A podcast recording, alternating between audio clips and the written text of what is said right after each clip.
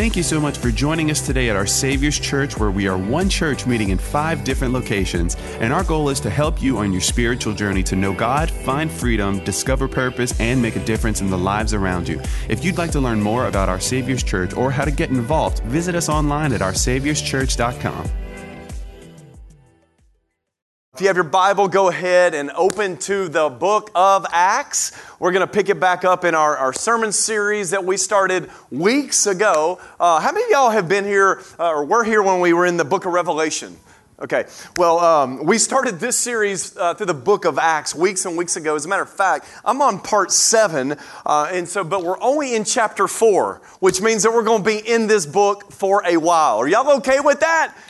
Okay, so we're, we're just going to get through. We're going to go through the whole book, and we'll end when we when we end. But uh, go ahead and turn to Acts chapter four, and uh, I'm going to do just a little bit of review to catch us up because uh, we had several weeks in between uh, where we were not in this book. So uh, if you're at the book of Acts, if you're there, great. If you have it in your lap, awesome. But I just remembered this morning we, we got our screens fixed, y'all. Come on, that helps a little bit, doesn't it? And so we're going to have all the passages up here on the screen if you did not bring your Bible. But uh, here, here's where we are. We're, we're in this book, the book of Acts. Once again, the title of my message is very simply this Take God's side. Can y'all say that with me?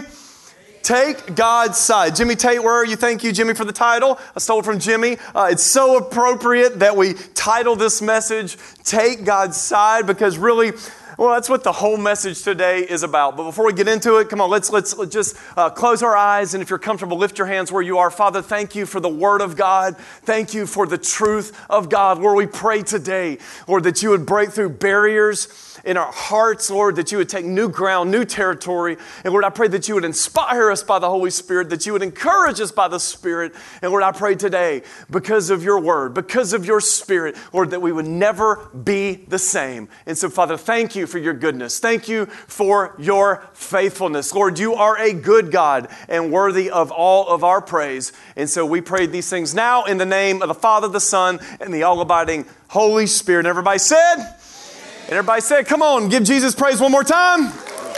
All right, well, good, good, good. So, so here's where we are. Okay, I'm, I'm a Bible teacher, so I'm just going to teach y'all the Word. Are y'all okay with that? Because that's what I'm going to do verse by verse. Uh, I, I, don't think we're going to cover every single verse in the book of Acts, but I'm going to do my best today to go verse by verse to help you understand what the Bible means so that you can take that meaning and apply it today.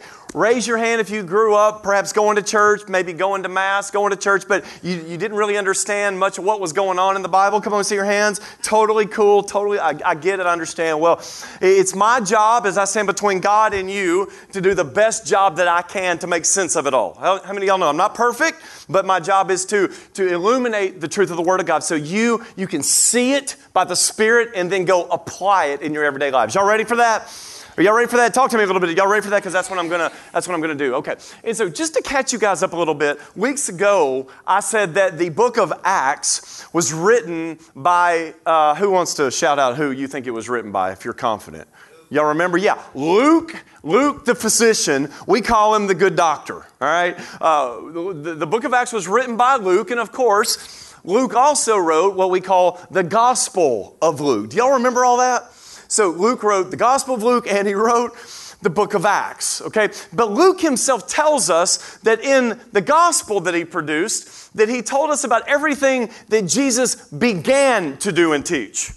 But then Luke wrote this history of the early church, and in this history, he tells us what Jesus continued to do and teach.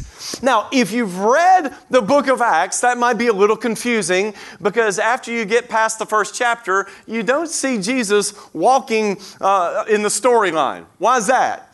Well, because early in the book of Acts, we're told that Jesus departs from earth and he goes where? He goes to heaven. Y'all read the story? He departs, goes to heaven, but then, but then Jesus, in doing so, he, he passes the baton to his apostles, to his chosen ones, and they go forth into the world. Jesus is physically absent, but, but he is there by his spirit, by his presence through the apostles. And y'all remember the story? They went out and they changed the world. They ran the play, and that play was simply this. What did Jesus tell the disciples in Matthew? Go, everybody say go. Go, therefore. Make what? Excuses, right? No, make disciples of all nations, baptizing them in the name of the Father, of the Son, the Holy Spirit. Here's the key, verse 20 teaching them to obey all that I have commanded. And I love the final part of that, that great commission. Jesus says, And behold, I am with you. I am with you even to the end of the age. How many are thankful that He is with you in all that you do, in all that you're going through? Jesus Christ is with you. But the key here is Jesus saying, All right, come on, let me call y'all in the huddle, Drew Brees style, calling the play. Jesus is saying, Before I go to heaven, I want you to get this. I want you to go, run the play, make disciples. But you not only have the play, I'm also going to give you the power. And the disciples, the apostles, that is, they went, they went forth into the world and they turned the world upside down. They changed the world for Jesus. Now I'm reading this, you know, just the first like four chapters, I'm like, man, that's what I'm talking about. Because listen to me, the aim, listen, the aim is not just for you to come to a church building. The aim is for the church to go into the world in the power of the Spirit to turn the world upside down. Come on, how many of y'all know that's when church gets real fun? The church, not the building, but life together as the people of God, empowered by the Spirit of God, going into the world, preaching the gospel, praying for the sick, doing it all in Jesus' name, and watching Him show off. Are y'all with me today? That's when Christianity gets, uh, that's when it becomes real fun. And so we see the apostles running the play. And we see them going out into the world. And, you know, today many people are waiting on Jesus to come back, but maybe Jesus is waiting on us to go out and to run the play that he gave us 2,000 years ago. Maybe he's waiting on us. Well, as we're going in and we read into the book of Acts, into chapter 3, just to do a little bit of review, if you guys remember in Acts chapter 3, Peter and John, they went out, didn't they? Y'all remember that story in Acts 3? They went out with the play and the power. And if you remember in Acts 3, Peter and John, they go up to the temple at the time of prayer about 3 o'clock in the afternoon. And y'all remember what happened? They're walking up, there's the temple gate called Beautiful, and there was a man who had been laid there. As a matter of fact, they laid him there daily at this gate called Beautiful. And here, here comes Peter and John. There's a man laid there. This man is lame. He's over 40 years old. And check this out had probably never walked a day in his life. But they laid him there, and here come Peter and John, and they come up and they see this man.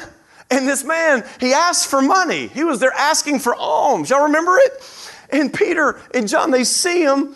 This man asks for money, and here's what Peter said I don't have any silver. I don't have any gold, but what I have, I give to you. In the name of Jesus of Nazareth, rise and walk. And we know from that story that that man went from sitting to, come on, standing to then what? Walking to eventually what? Leaping and what? Praising God. How many y'all know that's a picture of what Jesus does in our lives? That He finds us lame in the Spirit. He finds us in our shame. But then He, He, He, by His Spirit, by the Word, he heals us and we get up out of that shame. We get up out of that pain. We get up out of that sin. And when Jesus heals you, come on, y'all, you go from sitting to standing to walking in God's will and praising Him for it because you know He is the only explanation for the miracle that is your life. Are y'all with me today? Come on. We go from sitting to standing to walking to running to leaping to praising God. And this is a picture of what our lives should look like. And, and here, here is, here is the, the point of this is that when, when Peter healed this man by the name of Jesus, by the power of God, really this served as a great attention grabber. I mean, you're talking about like the greatest introduction that you can imagine to a sermon. I mean, you know, in the introduction, we want to grab people's attention. Well, back in Acts 2, everybody's speaking in tongues, and that got attention. But now, here in Acts 3 and into 4, now watch this. This man gets healed. And how many of y'all know that healing was like the greatest attention grabber? There were religious people all around who had been praying, but right in front of their very eyes, God answered the prayer. This man is healed and raised up right there at the temple. What a story, huh? And then Peter goes on after, after he heals this man, and here, here's what happens. Peter goes on and he, he preaches on Jesus' crucifixion and he preaches on Jesus' resurrection. And as you could imagine, everybody was stirred as a result. And for sure, we know that this lame man was stirred, this lame man was happy. As we see in this story, thousands of people get added to the church. But here's what I want you to see as we get into the text this morning the lame man was happy. People that got saved were happy, but there were some there who certainly were not happy. Listen to what Luke reports in Acts 4 1 through 4. It says this And as they, that is Peter and John, as they were speaking to the people, the priests and the captain of the temple, and note, note, note this, and the Sadducees, everybody say Sadducees, the Sadducees came upon them, greatly annoyed because they were teaching the people and proclaiming in Jesus the resurrection from the dead. Verse 3 And they arrested them and put them in custody until the next day, for it was already evening. Verse 4 But I love this, but many of those who heard the word believed, and the number of the men came to about 5,000. What? 5,000 men all right? Not including the women and the children. I'll talk about that more in just a second. But here's what I want you to see this was the first persecution in the book of Acts. Typically, when we think of persecution in the early church, we think of persecution by the Romans. But if you look in the book of Acts, the watch this. The first persecution was launched from the religious people, from the Jewish leaders. They were the ones upset who persecuted Peter and John, threw them literally threw them into jail. And why, why did this take place? Well, I'm sure because all these people were getting saved and born again, the temple area was getting stirred up. And so the captain of the temple didn't like that because he had to keep order. But check this out the Sadducees were annoyed. You know the Sadducees were? They were the ones who were sad, you see. That's so bad. Ah, so bad. The Sadducees were the religious Jewish, Jewish sect of the day. And check this out.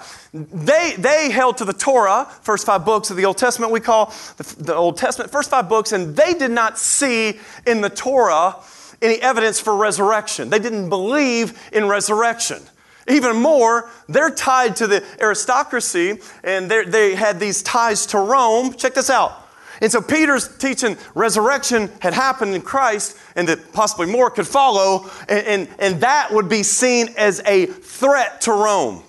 So, resurrection, this whole idea for the Sadducees, they're like, no, that's not in the Bible. But even if it were, listen, this is, this is going to be perceived the wrong way by the Romans. Resurrection could be seen as revolution. So the Sadducees, it says here, were greatly what? They're greatly annoyed. And so here's what I want you to see these Jewish leaders arrest Peter and John and throw them into prison. But I love what Luke tells us that notwithstanding, in spite of this, look at this 5,000 men. Look at this. The number came to 5,000 men who believed. Now, the word here in the Greek, into English, stands for men. It's not men in general, it's actual men, all right? But if you take the people who are saved in Acts 2, and by this point in Acts chapter 4, you got 5,000 men. But here's what scholars tell us that by Acts chapter 4, we got 10,000 believers in the name of Jesus. Come on, how many y'all know that's some pretty good church growth? In the name of Jesus, because of the preaching of Peter, now you've got 10 thousand people, men, women, and if you include everybody, the come on, how many are going to believe that your children are going to serve the Lord? Come on, your teenagers, let's pray, let's believe that they're going to serve the Lord. Well, you got a big group, y'all, here, probably right around 10,000 people. But of course, you know, Peter and John are in jail. They're in jail. But how, how, many, y'all, how many of y'all know that the Word of God uh, is never chained? That Peter and John were jailed and they were chained, but the Word of God can never, ever be chained or stopped. How many of y'all know if we'll be faithful to speak it, the Word's going to get out? And let me just help y'all with something. In days to come in America, if things don't change, what I'm doing right now will one day be illegal and will probably land me a place in jail. If you say, well, that would never happen in America, watch if, Amer- if a revival does not happen in America, if we do not respond to the call of God, watch persecution be unleashed against America. Are y'all ready for that? Miss Terry's ready for that. Listen to me, that can happen right here in these United States of America. But listen to me carefully. And I, this will be on the recording. This will be for everybody to hear, so you can hold me to it. I don't care what the world says or what the laws are, I will not stop preaching the Word of God. I don't care what any government says, what anyone says, I will not stop. And if you put me in jail, I'll preach there too. And come on, some of y'all will be right there with me. Come on. Come on, we may be chained, but the Word of God will never be chained. If you don't believe me, just ask Peter and John and Paul and all who were arrested and some who were eventually killed for their faith. Come on, y'all, the Word of God is on the move. The Word will not return void as we go forth in obedience to speak it, to pray the Word, to live the Word. Are y'all ready for that? Are y'all ready for persecution? You say, I don't know, Pastor Scott. Get ready. I promise it's coming. It's coming here to a town near you, right here in Acadiana. But check it out the word went out. The word went out. We see lives transformed. The church grew in size and the church grew in strength because of these men who were faithful to go. And if you're taking notes, you can write this down today. If we will be faithful to go, everybody say go. If we'll be faithful to go, not just come to church, but take church, what happens here, the power here, to people. If we will go, then God will be faithful to show us the needs. How many of y'all know there are needs all around us? How many of y'all know there are broken people all around us? I'm not waiting on them just to come here. I'm going out there to get them in Jesus' name. There are broken people, lost people at the gym, it, it, it's, it's your school and your workplace. And listen, we're going to go forth and we're not going to be ugly or hateful or, or, pushy, but come on, can we go in the power of the name, in the power of the Spirit? Can we go and share Jesus? Can we go and watch Him show off? If we'll go, He, he will show, He'll show us. So, who do I reach? God will show you. There are lost people all around you. God will show you who they are. You open your eyes, you see them. And as you pray for the sick, as you preach the gospel, as you live this thing out, watch what will happen. The church will grow. You go. God will show you who they are. And as you are obedient, the church will grow. Watch this. The church will grow in size and in strength. Y'all, that's just the way God works. But it, it, it demands, listen to this carefully. It demands, this demands our obedience. Let me say it this way. Week one, I said that the aim of this is not to create spectators who come and sit, but to make disciples who will go and tell. Y'all understand the difference? Because you can just come and, well, it's a good word, good word. Worship was, uh, Matt was awesome, you know, bouncing up, and that, that was awesome. And we can just come here and spectate and be okay with this. Listen, I want you to come here to hear the word. And listen to me carefully. I am under obligation. I'm under, uh, under the authority of Jesus to preach his word. Listen to me. And if I ever stop preaching His word, leave this church as quickly as you can. Do you hear me? If I ever stop, find another church because it gets dangerous. And you don't need my opinions. You don't need me. What you need is God's word. And come on, y'all, I'm going to preach that word, and that word gets in you. And when the word gets in you, it transforms you. And then you go out and share it with other people and watch your world change. Do I have any friends today who believe that's true? It's true. I'm going to preach you. I'm going to preach to you the word of God. So we got to go. We got to go. We got to go. We got to share. We got to get in people's lives and let them know that Jesus is their only hope. He's not one option among many. He's the only option for people's salvation and their deliverance. But check this out. Don't expect everyone to be happy with you when you go. Don't expect everyone to be happy with you when you share Jesus and stand on his word. And, and, and let me use Jimmy's words when you take God's side, expect that some people are going to try to put you on your back or knock you off your feet when you take God's side. Listen to me carefully. If you are a true follower of Jesus, here's a promise put it on your refrigerator. If you're a true follower of Jesus, just expect, expect opposition. Expect persecution in varying degrees. Are y'all with me? We got some movement right here. Right here. Y'all with me? Expect it. Expect if you live for Jesus and follow His word and are obedient to His word, just expect that people are going to misrepresent you, misunderstand you. And at the end of the day, some are going to absolutely seek to oppose what you're doing. Okay? Now, maybe you haven't felt that just yet. Well, that could be because you're not obedient to Him just yet. But once you are, you will know exactly what I'm talking about. Listen to me carefully, y'all. I know we covered this in Revelation. I know people are starting to, you know, relax a little bit. You know, the vaccine's out, people are comfortable coming back, and we're getting back to normal. Listen to me. Please, in your mind and in your heart, don't return to normal. God wants you dependent on Him like you are standing on the precipice of eternity every day of your life. Don't think because there's a vaccine or there's a breakthrough with cancer or there are all these things going on in the world that you can just, okay, now I can relax. No, we got to be vigilant. We got to be dependent on God, saying, God, if you don't come in my life, there's no answer. You're my only hope. Don't get comfortable. I promise you, the devil's not. He's after the saints. We're in a new season. Thank God. Thank God. Thank God people are healthy. Thank God now the numbers are going down with COVID. Thank God. Listen to me carefully. Don't go back to normal in your dependency on God. Don't go back to normal in your routine. Jesus is looking for some hungry men and women who will feast on the Word, who will devour the Word, who will live the Word, who will be obedient to the Word. Are y'all tracking with me today? He's looking for some people like that. And he may have found some here at the Midtown campus. I think he has. But don't expect everybody to be happy with you. Don't expect, I promise you. Listen to me. If Jesus couldn't please everyone, you don't stand a chance. You don't have a chance. But listen to me. expect opposition from the world. Everybody say world. Say it one more time the world we use that word around here all the time. World, world, world. What do we what in the world do we mean by the word world? Well, let me teach y'all for a little bit.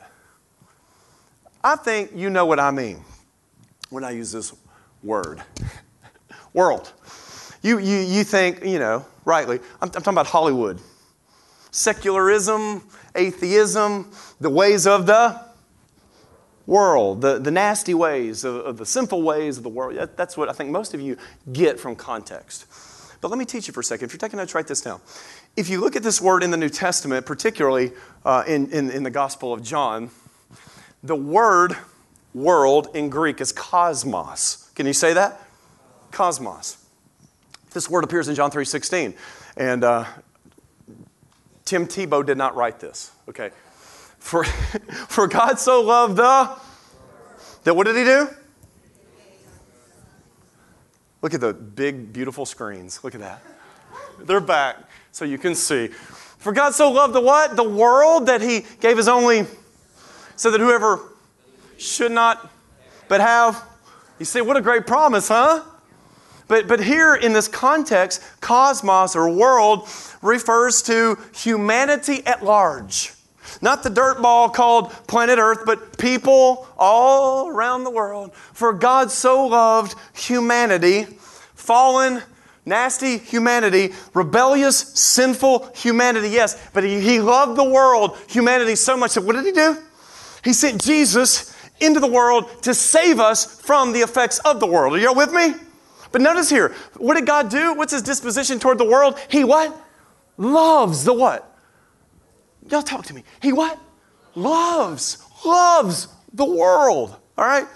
Well, in this context, once again, the world refers to humanity at large, but look, look at this. This is thank, thank you, John. This, this can be confusing, but let, let me bring some clarity.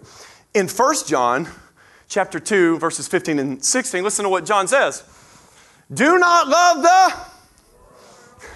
the or the things in the world. If anyone loves the, the love of the Father is not in him. Verse 16, for all that is in the the desires of the flesh and the desires of the eyes and the pride of life is not from the Father who's above, but is from the.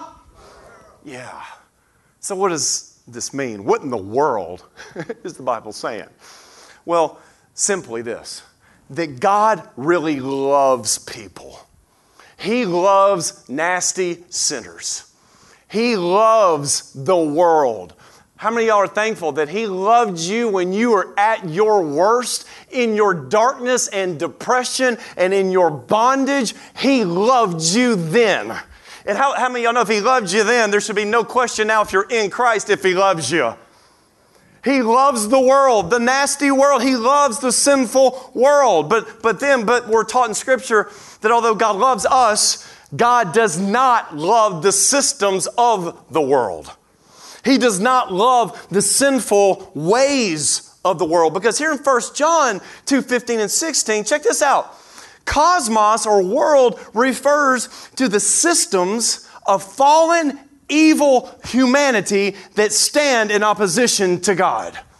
So, on one hand, God loves people. Aren't you glad He loves you? He loves you. But on the other hand, John says, do not love the broken, fallen, evil systems of the world. How many y'all know we are in the world, but we're not of the world? How many y'all know we are strangers, we are aliens, we are foreigners? What I say here will sound strange to people out there. How many y'all know the word of the cross is foolishness? It is foolishness to unbelievers. But when the Spirit begins to move and the Spirit turns on the lights, the gospel of Jesus Christ is the greatest message you've ever heard or will ever hear in your entire life because it says that God so loved you that He gave Jesus for you, no matter how dark or depressed or sinful you are. Come on, y'all, there's hope in Jesus today. Lord, I'm working hard today. But listen, you've got the world that, that God loves, but the systems of the world that, that God hates. So love people, love fallen people, nasty people. Love them as God has loved you, but you better abhor and detest and hate the fallen, broken systems that stand in opposition to God. Here's what I want you to see. Most of us get that. You'd say, right, Pastor Scott. But listen to me carefully. The world is not just secular systems that are opposed to God. The world does not just involve Hollywood and atheists and secularists and those who oppose our message in the world, okay? Outside the church, okay? It's that, yeah, it involves those, but it's more than that. Listen to me. The world also includes religious systems that are opposed to God. So we're talking about systems in the world, but also systems of thought within the religious community in the world. As a matter of fact, if you look in the Gospels, I'll tell you who opposed Jesus. It wasn't the, the God hating world come against his message primarily. It was whom? It was the Jewish leaders. Check this out.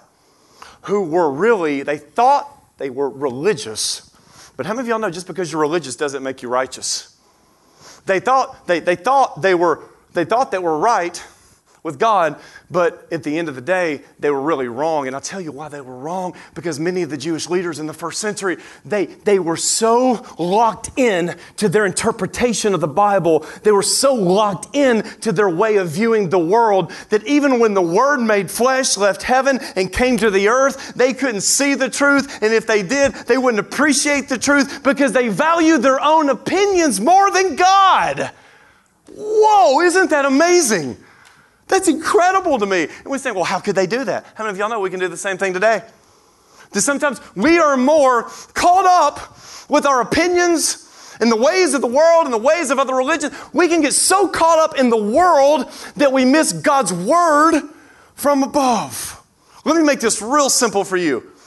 Claims about God are either from above or they're from below. Let me say it another way claims about God are either from heaven or they are from the earth. The Bible presents no other option. Now, that really simplifies things, doesn't it? Because you've got to ask is what you believe, is what, and what you're believing now, is it from above or was it man made, manufactured from below? The Bible presents these categories. Check it out. Jesus came from where? From where? To the. And he came with what? Truth. He is the truth. And he spoke truth. But the Jewish leaders were so locked into their version of the truth, they couldn't handle the truth, and they had him crucified for it. And the same took place when Jesus handed the baton to his apostles and disciples as they went into the world with the truth. Many couldn't handle the truth because they were so locked into their systems from below, they couldn't receive the Word of God from above.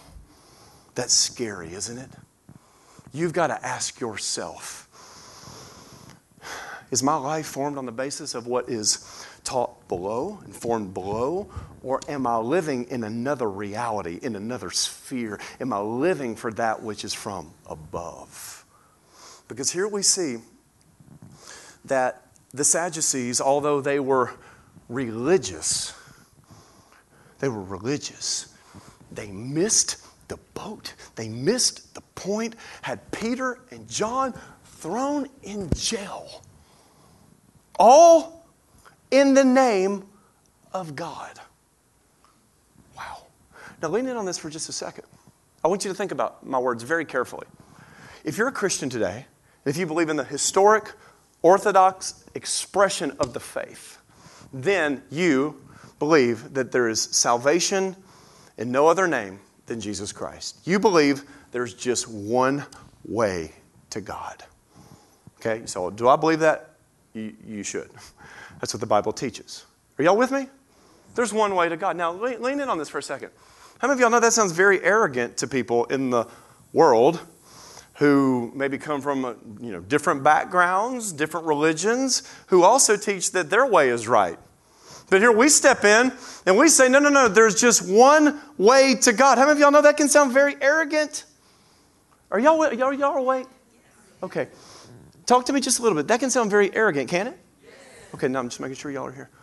So, so check this out. I was thinking about this. I'm like, that's so, that sounds so arrogant.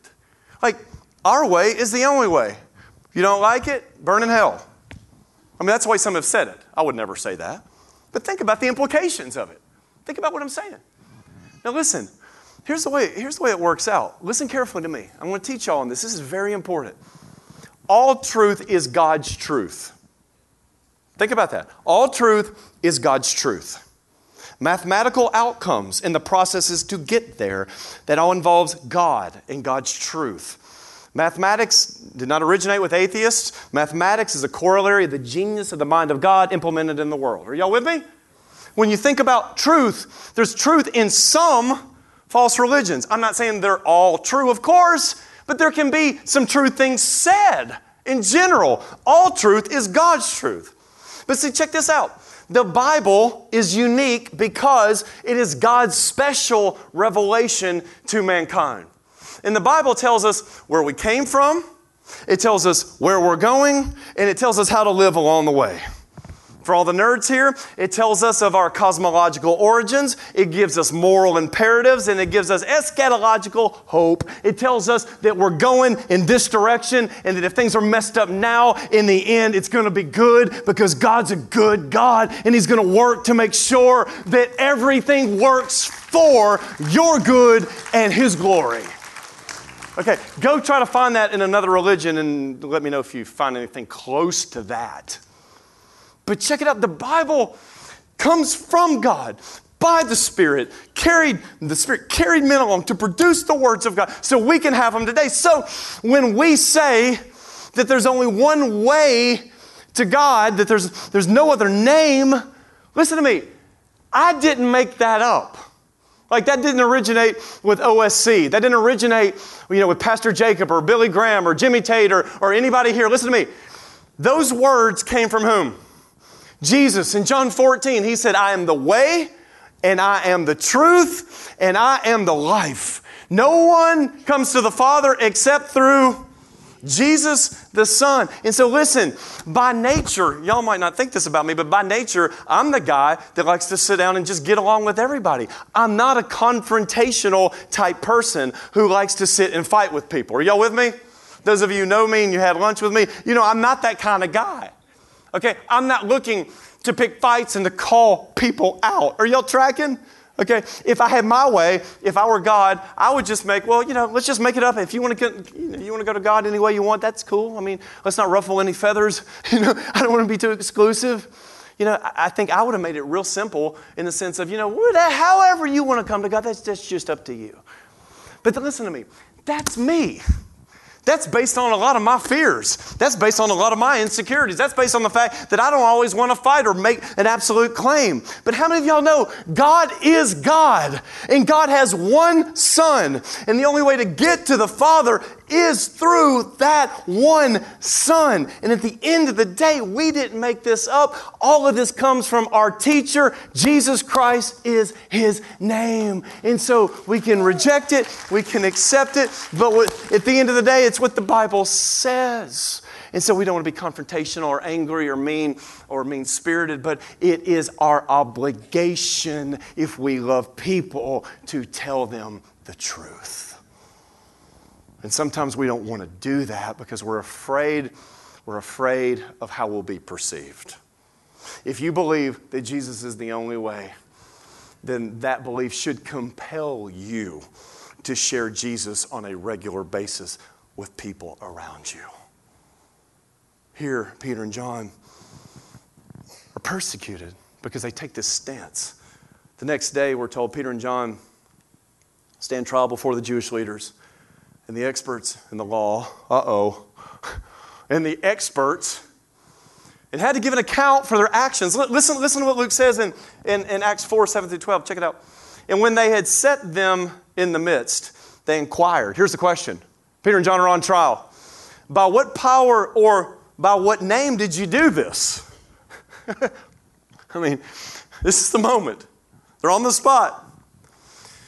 Well, Peter, filled with the Holy Spirit, said to them, Rulers of the people and elders, if we are being examined today concerning a good deed done to a crippled man, by what means this man has been healed, verse 10, let it be known to all of you and to all the people of Israel that by the name of Jesus Christ of Nazareth, whom you crucified, whom God raised from the dead, by him, this man, this lame man, is standing before you well.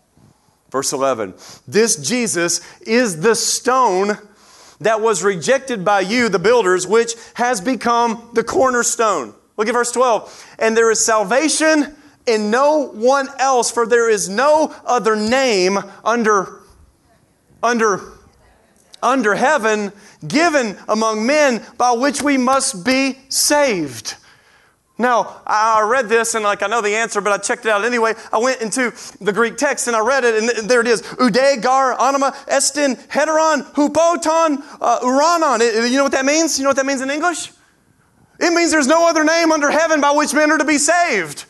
This is Peter's point. There's no other way, no other path, no other means. Jesus is our only hope. It's like Peter's saying if you want to know how this took place, it wasn't in the name of another religion or another religious superstar or another Messiah. All of this took place because of the power and the efficacy of the name of Jesus. Isn't that powerful? Now, think about what this could have cost him and cost them. Now, I mean, some of us would have been like, listen, you don't want us to do this anymore? We'll, we'll start a ministry somewhere else.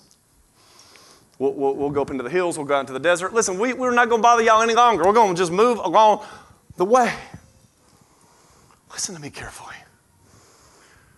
When we boldly pray and preach in the name of Jesus and live, live, just live, live for Jesus, check this out. The world above breaks into the world below. The power of heaven invades earth. Come on. All you who grew up Catholic, you prayed it this way, the prayer this way. Our Father in How to be your, your kingdom? Your will be done here as it is. Y'all, y'all see where I'm going with this? We pray, and we didn't have any idea what you were praying, did you? When you prayed that, you were praying, God, let what happens there in heaven, let that come down here into our world. And listen to me. Your marriage does not need wisdom from below. Your marriage needs wisdom from above. You don't need worldly advice. You need godly advice. Some of you are in trouble in your marriage because you've been going from below, looking at people from below for help. No, no, no. Listen, you go to the one who came from above. You get heavenly revelation from him, and that will transform your marriage. Uh, are y'all feeling this? Help me. Y'all, this is so good. When you get that heaven invades earth, when you pray in Jesus' name and you preach in Jesus' name and you live in Jesus' name, you're inviting heaven to the earth. From what's above to penetrate here, the problems below. How many of y'all know earth needs a touch of heaven. And we're praying, God, come. He's saying, I already did. Jesus came, and now Jesus is sending us into the world with the power and the authority of heaven. If we'll go, He will show off, His glory will come, and the world will be saved. Come on, y'all, that's what we're here to do. Man, I'm burning some calories up here. But there's no other option. Claims about God are either from above or from below. But this is very profound. The one rejected by the world is the only hope for the world. Wow. Jesus came with love. Love motivated him. And the ones who should have received him, if you look in the flesh, uh, Jewish leaders should, uh, they should have accepted him. The very ones who should have accepted him were the ones who rejected him. Now, I want to be very careful. I'm not saying Jews all over. Jewish leaders in the Gospels. They were the ones of the world who opposed Jesus. But here's what really astonished the Sanhedrin. Y'all ready? Lord have mercy. Amy. Acts 4 13 and 14. This is, this is astonishing to the Sanhedrin. Now, when they saw the boldness of Peter and John and perceived that they were uneducated, common men, they were astonished. And they recognized, oh, I love this. I could preach for six months on this one sentence. And they recognized that they had been with Jesus. You feel that? Verse 14. But seeing the man who was healed standing beside them, they had nothing to say in opposition. I guess not. You know? Because you know you can't you can't get this stuff from a book from below, right? Names from below don't don't eventuate this type of healing, right? So, but, listen to me. Listen to me carefully. They were uneducated common men. Now, that did not mean that they were not educated at all. It just meant that they had not received higher rabbinical theological training like the elders and the experts, the scribes. They weren't professionals at what they believed and what they were proclaiming from their perspective. But here's what I want you to see the Bible says that Peter and John had been with Jesus. That's very profound. Because, see, the Sanhedrin perceived that, well, what, do you, what do y'all know? Y'all are uneducated. But um, here's this miracle. They saw that they were uneducated, but, but check it out. it's true. It's true to an extent. Peter and John had not received an education from below, but they had received an education from above because they were disciples who had walked with Jesus and followed Jesus. And as they did, his words got in them and his words transformed them. They were very educated, just not in the way the Jewish leaders wanted them to be. Think about this for a second, you guys. If you are a disciple, disciples, listen, they're not satisfied with just coming to church on Sunday disciples are. How, how, would you define discipleship, Scott? How would you define a disciple? I'm glad you asked. Here's the simplest definition I can find. If you've got a better one, email me, I'll use it. Okay? A disciple is someone who follows Jesus, okay, learns from Jesus, and imitates Jesus in attitude and action. Now, if you got something better, shoot it. Bring it my way. All right? A disciple is someone who follows Jesus, follows his word, learns the word, but then goes out and seeks to imitate the word. How many of y'all know you can't become a mature disciple by just coming to church on Sunday? How many y'all know that if you're a disciple, it means Monday, Tuesday, Wednesday, you get up, say, Jesus, I don't know what this day holds, but I know who holds me. I'm going to get up, I'm going to follow you no matter what it costs me. I'm going to obey your word, I'm going to share your truth, I'm going to preach, and I'm going to pray in your name, and I'm going to follow you. And as I follow you on Monday, Tuesday, Wednesday, I want to learn from you, and ultimately, I want to seek to imitate you in all that I say and all that I do. Now, y'all, when we get a church like that, made of disciples like that, and we've got some here today, some of you are that way. When we become that way, this city will be changed for the glory of God. The devil doesn't stand a chance when Jesus finds some disciples who learn from him, who imitate him, who run the play in the power of the Spirit. The devil doesn't have a chance. Some of y'all don't believe me. Try me. Get in a discipleship group. Homes are open. Show up. Open your heart.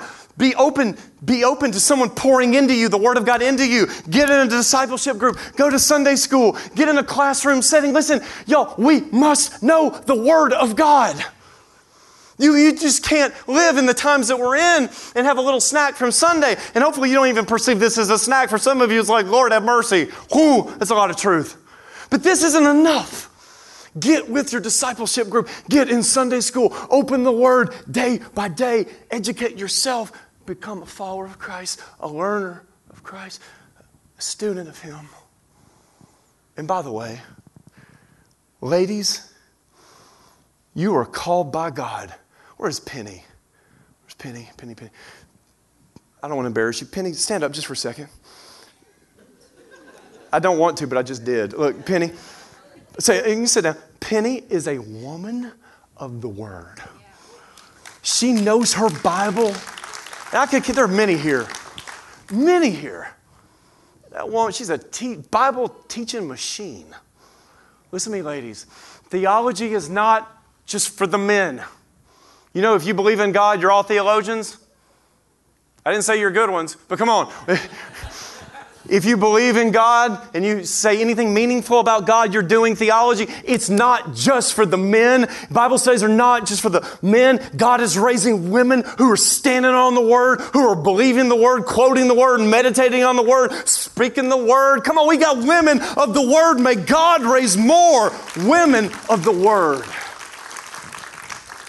May God do it in this church. Disciples, men and women called by his name, empowered by his spirit, infatuated with his play, the play he called us to run. May God do it.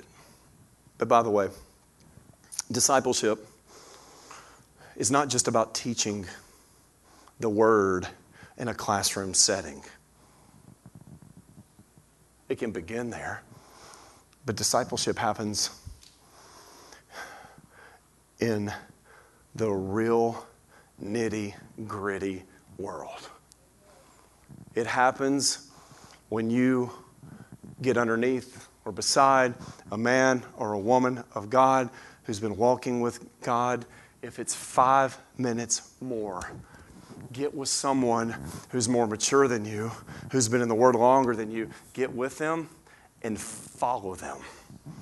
Paul said, Follow me as I follow Christ. In the world, we call it mentoring.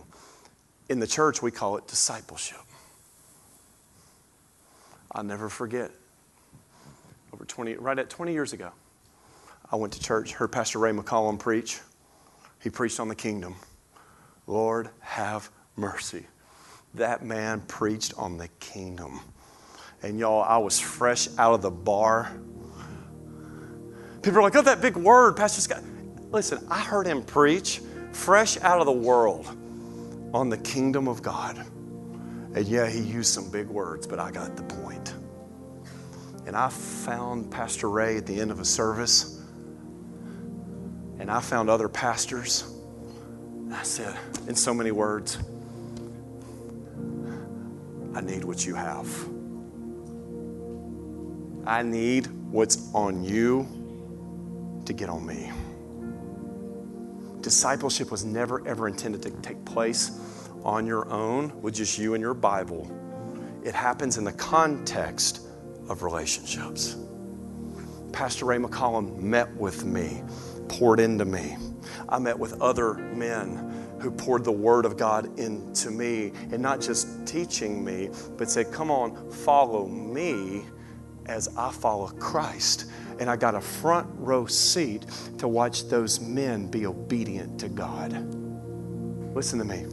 The greatest example, parents, you will ever set is through your obedience to God. As your children watch, the greatest thing they will ever behold is you being obedient you guys know you're all making disciples if you're parents and you have children at home? Did you know that? That's scary, isn't it? isn't that scary? You're teaching them from your lifestyle. Question Are you teaching them to obey God? Oh, because, you know, it gets real practical when I'm with Karsten, my 14 year old, and we're on the couch about to watch a movie. And how many of y'all know just sometimes scrolling through Netflix means you have to go get on your face and fast for a week to purge all the nastiness out of your mind? Am I alone? Am I the only one? It's awful. Clicked on a show to watch, the rating wasn't bad. Five minutes in, it was awful. And I wasn't legalistic about it. I wasn't harsh. I just said, Carson, let's, let's watch something else.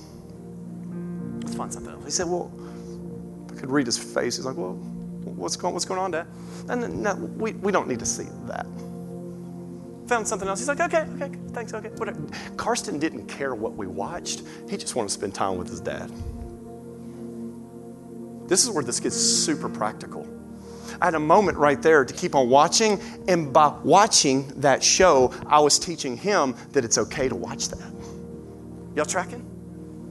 Not to toot my horn, but to give glory to the Spirit. The Spirit convicted me. I changed the channel, and in the moment set an example for him. I didn't say, go to chapter four in the gold book. Let me teach. I'm, I'm, te- I'm going to teach the word. But how many of y'all know we have to model the word? teaching people to obey all that I have commanded you. And you're going to mess up. People are going to follow you, and you're going to blow it. I mean, you're, you're going to blow it. Your kids are going to watch you blow it. But we should put it here on the walls. It should be just a golden axiom, golden rule here at OSC Midtown. If you cannot or do not lead by example, lead by repentance. How many of y'all know we have to teach people to fail well as disciples? You're to blow it. You're to get off course. You're to do things you, you, you shouldn't do. But how many of y'all know we can teach our children, we can teach one another that we fall, we can get back up, and we can continue to follow Jesus no matter what we do or how bad we blow it. Our, our, our kids need to see us fail well by repenting well and showing them that Christianity is not a list of rules to check off, it's about a person to follow, and that person is full of grace and truth. He's a great God. In conclusion, Acts 4 15 through 21 says this. But when they had commanded them to leave the council, Peter and John, they conferred, the Jewish leaders conferred with one another, saying, What shall we do with these men? For that a notable sign has been performed through them is evident to all the inhabitants of Jerusalem, and we cannot deny it. But in order that it may spread no further among the people, let us warn them to speak no more to anyone in this name. So they called them and charge them not to speak or teach at all in the name of Jesus. Verse 19. But Peter and John answered them whether it is right in the sight of God to listen to you who are from below rather than to God, I would add, who is above, you must judge. For we cannot but speak of what we have seen and heard. We can't help ourselves. You judge. You guys are sitting in the place of God. You judge. I mean, this is good rhetoric here. You judge. You judge. Verse 21 And when they had further threatened them, they let them go, finding no way to punish them because of the people, for all were praising God for what happened. That's awesome, isn't it? You judge whether it's right or not. We cannot help but to speak about what we've seen and what we've heard. People ask Pastor Scott, I'm going to meet with the guy next week. Pastor Scott, why are you a pastor? Why do you do what you do? Well, I could give you 10 different reasons, but I'll tell you what's at the very top. It's the fact that I cannot help but to speak about what I've seen and about what I've heard in my life and in the lives of others. Because listen to me, Jesus Christ is the same yesterday, today, and forever. He healed then, He's healing now, He set people free back then, and the same God is working miracles today. How many of y'all can testify He's done a miracle in your life? You're a walking miracle if you're born again. You shouldn't be here. You should be on the sidelines. You should still be in darkness. You should still be addicted. You should still be living the life that is from below. But God moved in your life and now you've been raised and now you're a stranger. You're an alien. You're a foreigner. You're a sign and a wonder to this world. But you're a trophy of God's grace, bought with His, His precious blood, Jesus' blood, and inspired and filled with His Spirit. You're a sign and a wonder. Listen to me. Jesus Christ is here by His Spirit. He is here in this assembly right now. And let me, let, let me encourage you there's one name. You see, I need a miracle, I need a breakthrough. I need a breakthrough in my mind. I need a breakthrough in my soul. I need a breakthrough in my marriage. I need a breakthrough in my, in my, in my, you name it. How many of y'all know there's no mountain too big for Jesus? There's no valley too deep, no sea, no sea too strong, no wind too strong. How many of y'all know He's the same miracle working God? He's here, y'all, by His Spirit.